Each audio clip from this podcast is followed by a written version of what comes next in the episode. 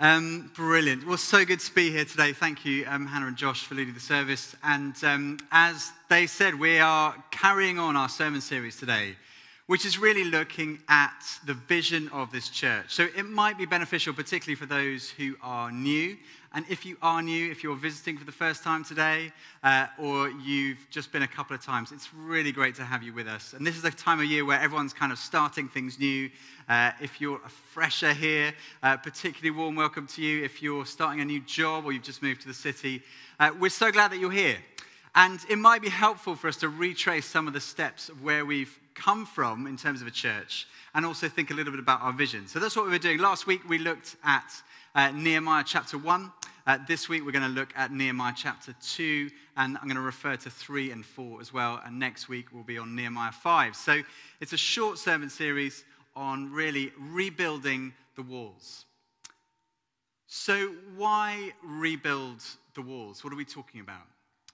Well, COVID has had a huge impact on all of us. And I don't know how you're feeling about your life, about your faith, but I think it's shaken a lot of us.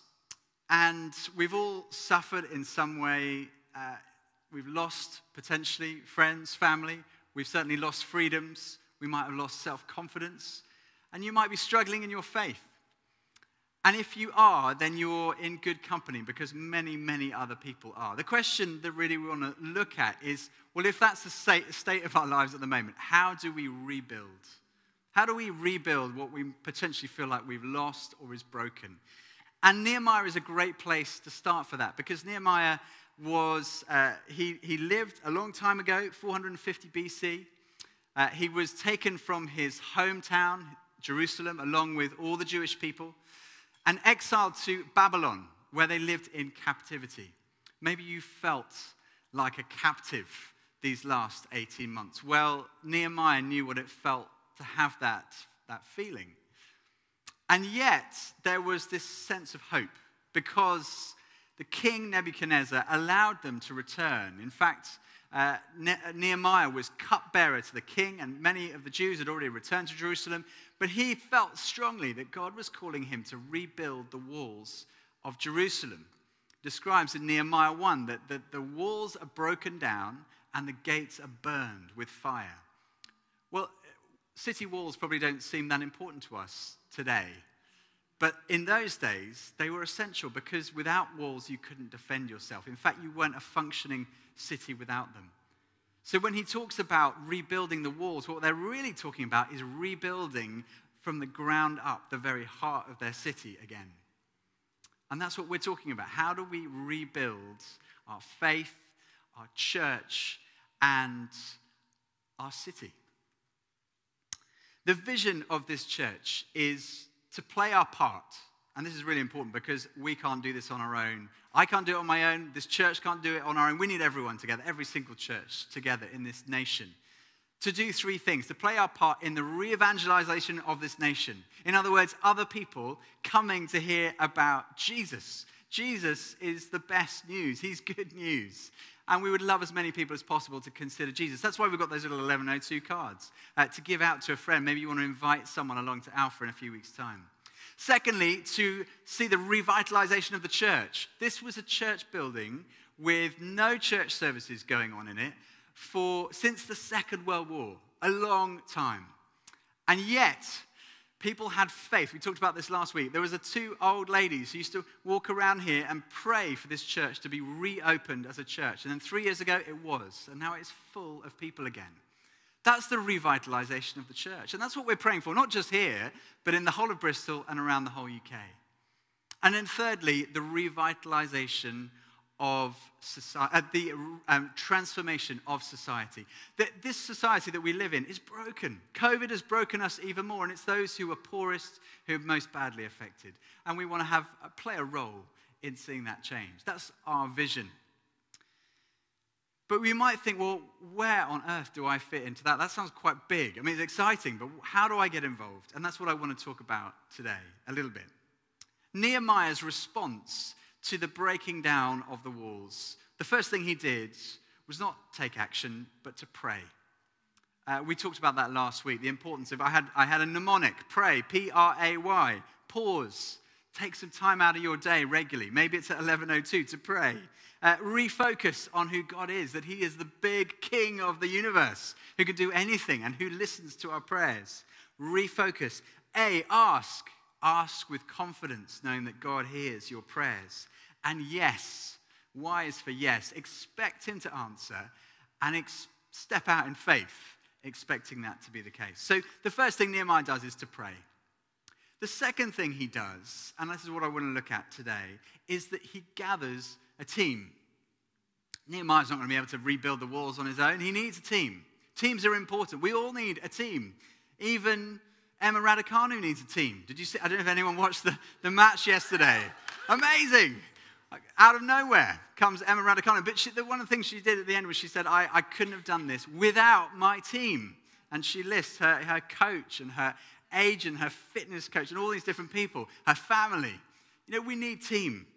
And this is what Nehemiah decides. He wants to gather a team. And so at the very beginning of the passage, which was a slightly obscure one that Josh was reading, verse 16 of chapter 2, he talks about a diverse group of people that he's going to ask to be with him on team. He talks about the Jews, which is basically all the people who were Jewish, who were all of his countrymen who lived in Jerusalem. So, ordinary men and women. But then he also mentions uh, the priests and the Levites. So, that's kind of church workers. Maybe the LDY would fit into that uh, particular category, uh, the Leadership Development Year.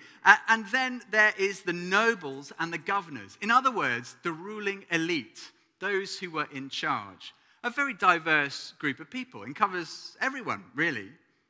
But he decides to speak to all of them and says, verse 17, Then I said to him, said to them, you see the trouble we're in. Jerusalem lies in ruins and its gates have been burned with fire. Come, let us rebuild the wall of Jerusalem. Let us do it. Let's do it together. He's pitching to them. Do you want to be involved?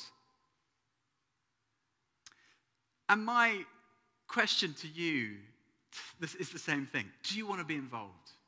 Do you want to get involved in seeing those things happen?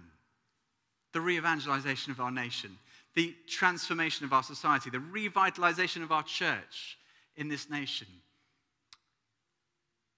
How do you do it? If you want to, if you want to get involved, how do you do it? Well, uh, as sure as eggs are eggs, I have got a mnemonic again today for you, which is last week was pray, uh, this week is team, T E A M.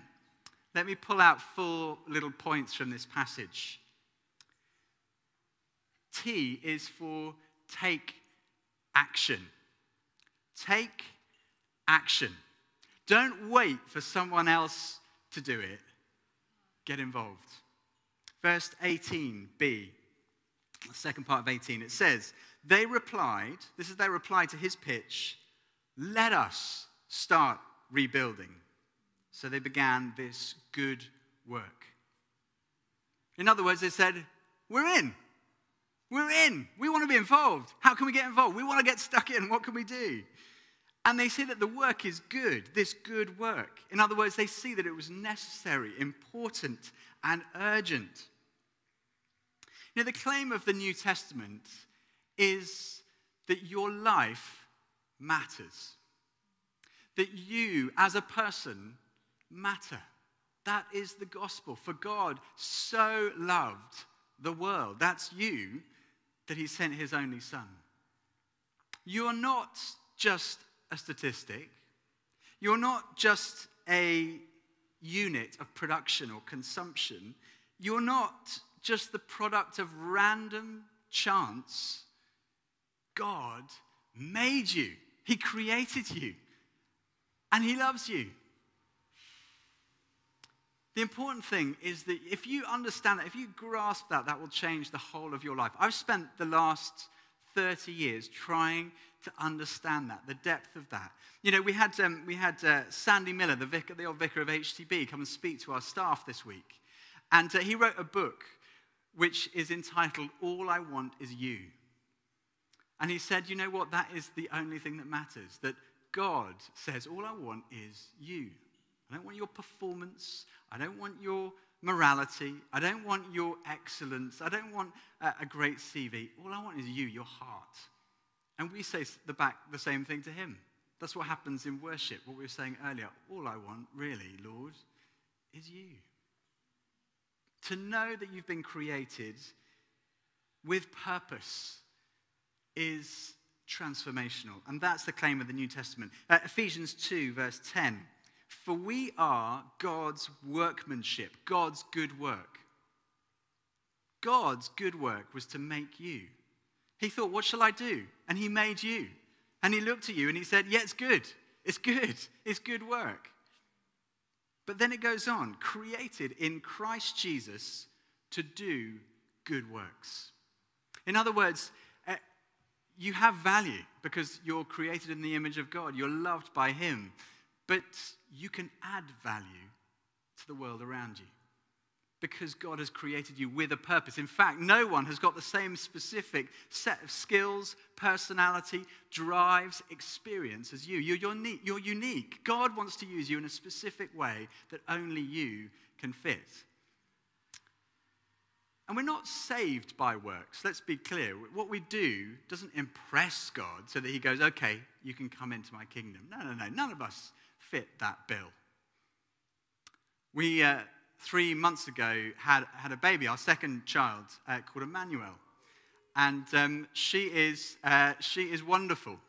Um, but I have to say, in our household, she's not a net contributor. She drains resources like nothing else money, time, exhaustion. I mean, she demands quite a lot. And she does not give a huge amount back. I have to be honest. And she needs to up her game. I'm joking. She doesn't really. Should we love her as she is? We absolutely love her as she is. And that's the way that God looks at you. You know, you don't have to do anything. He just loves you because he loves you. But he says, that's not the end of the story. I've got great plans for you. God's got great plans for three month old Emma. She's not going to stay a baby forever. She's going to learn skills and, and she's already got a personality. Same with you. You've got a personality and skills that God wants to use. So maybe you're here wondering, what on earth am I doing in Bristol? What, what on earth am I doing in this church tonight? Well, I don't think it's an accident that you're here because God has great plans to prosper you and not to harm you. You may be thinking, well, what, take action. What do you mean? What shall I do? Well, your primary calling is to where you spend most of your time. So if, it, if you're a student, it's to your studies. God's called you to that. That's, that's your primary ministry, is your studies and the people who are around you, the people you'll come into contact with. If you have a job, it's to work. That's where God has called you primarily to have your ministry. Uh, if you are at home looking after children, that is your primary calling. Uh, maybe you're, you haven't got a job at the moment, you're looking. Well, God has a calling for you and a purpose for you, even in the midst of what you're going through at the moment. So you don't have to look elsewhere. God is with you right where you are. That's where your calling is. Martin Luther King uh, wrote If a man is called to be a street sweeper, he should street, sweep the streets, even as Michelangelo painted, or Beethoven composed music, or Shakespeare wrote poetry. He should sweep streets so well that all the host of heaven and earth will pause to say, Here lived a great street sweeper who did his job well. And this is the same purpose fullness that Apostle Paul shares. And he writes, Whatever you do, work at it with all your heart, as working for the Lord, not for people. So, give yourself to your studies, give yourself to your work, give yourself to whatever you're doing, and the Lord will use you in that place. And the people that you come across will notice something about you.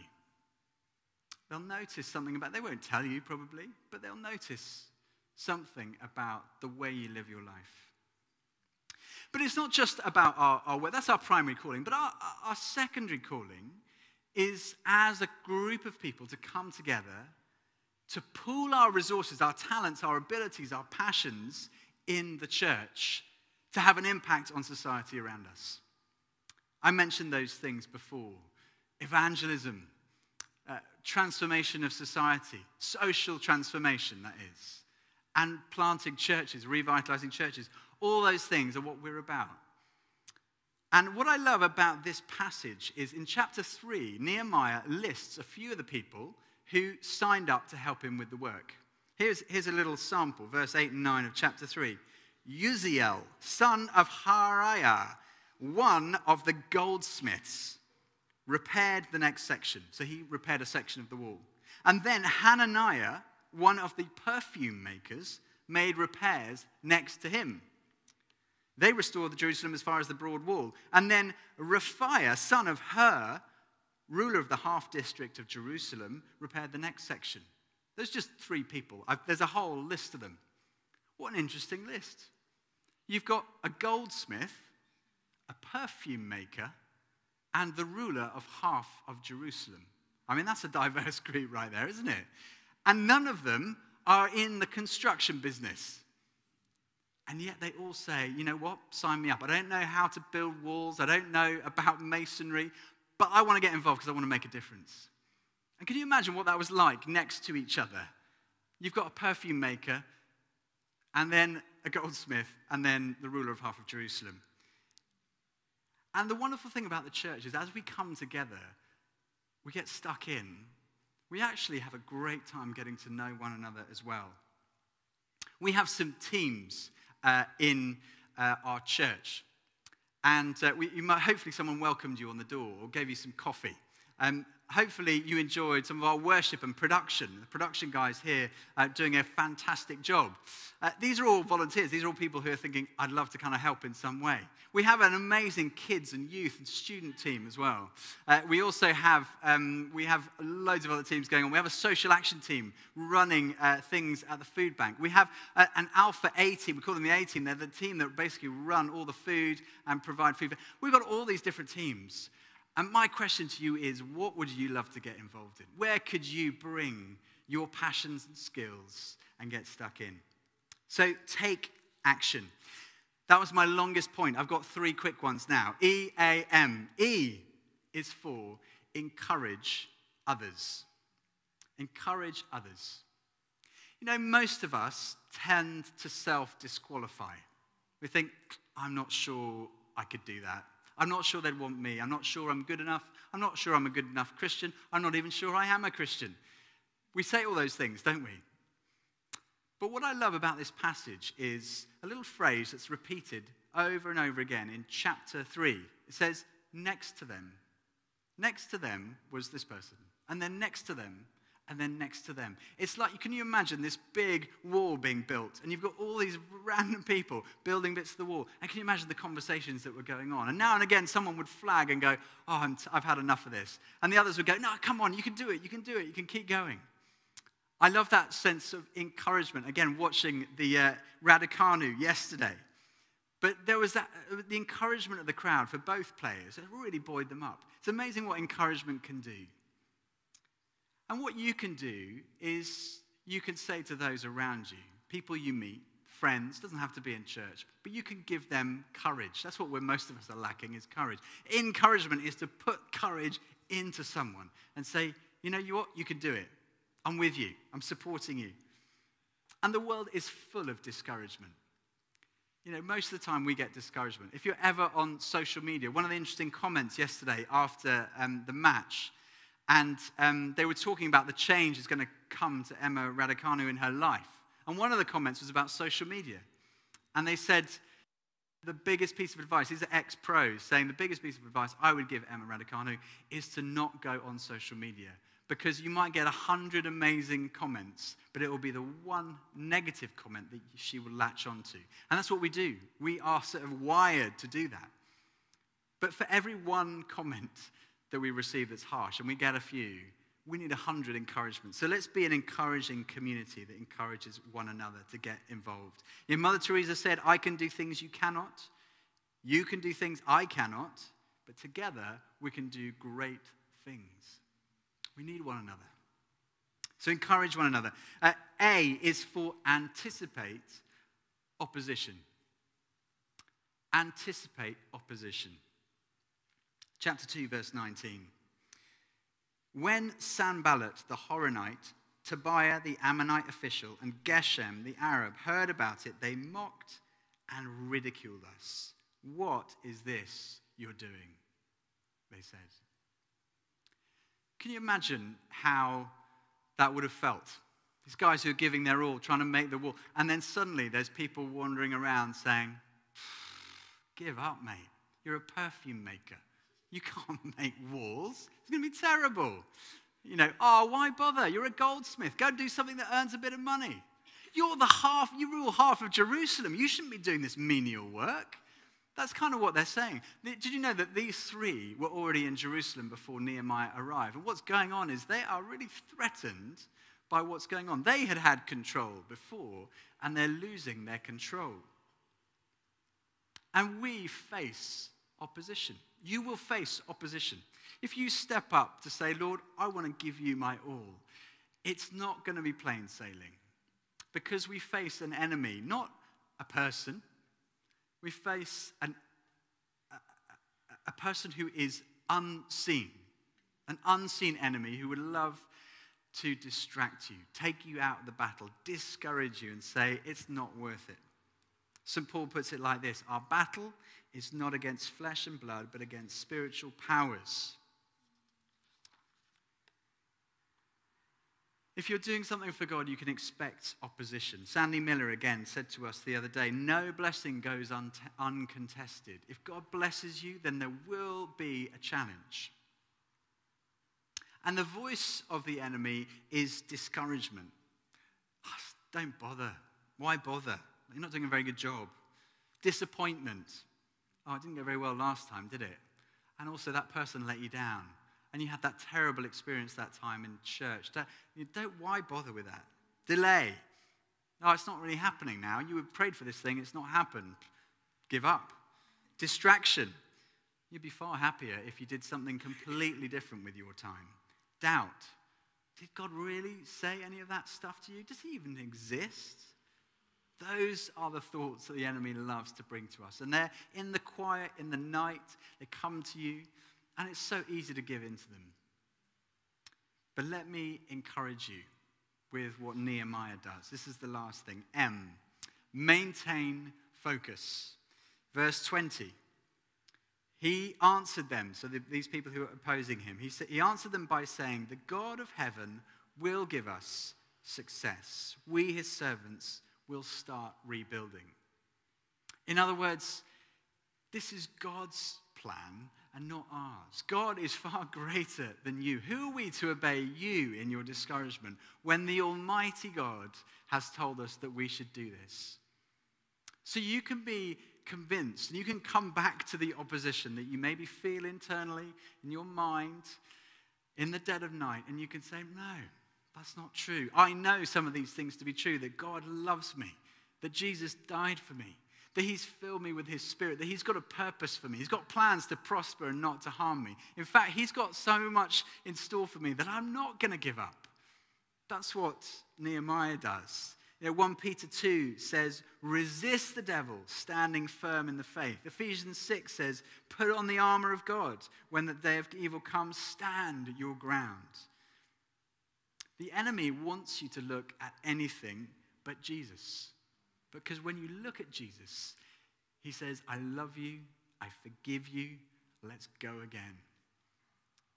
Don't look anywhere else but Jesus. Don't look inward at yourself. Don't look down at other people. Don't look around at the competition, but look upward to God. And He will cause you to move forward. He'll cause you to have courage. He'll put people around you who encourage you. And as we do this together, the Lord will do great things. I've no doubt. You know, we're three years old as a church. Half of that has been in lockdown. We feel like a kind of toddler of a church, really. We're just beginning. But I have great faith. Not that I'm any good or even that you're any good, but that God is good and He has good work for us to do together. So take action. Get involved. Don't be a critic or a consumer, be a contributor. E, encourage others. You know, your words of encouragement will make all the difference to those around you. Anticipate opposition, it will come, but maintain focus on Jesus.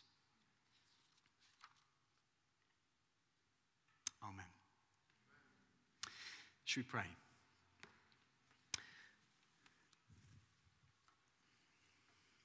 Lord, we thank you for Nehemiah. Thank you, Lord, for his courage, his determination to rebuild the walls. And Lord, if we're honest, we need some rebuilding. We need some rebuilding in our hearts. We need you to rebuild our faith, our love, for you and for one another. We need rebuilding of the church, this church, every church in this nation. And Lord, we need the rebuilding of this whole nation, this city of Bristol. Lord, we pray that you would rebuild in us and through us. And so, Lord, we ask that you would encourage us. Put your spirit, the Parakletos, the one who encourages us, the great encourager, in us to motivate us. Lord, we pray that you would help us to fight off the lies of the enemy that say that we're not worth it, that we're not worthy, or that we could be doing something else. And we pray, Lord, that you'd help us to keep our focus on Jesus. Lord, we offer you ourselves today to be used by you. We say, sign us up. We're all in.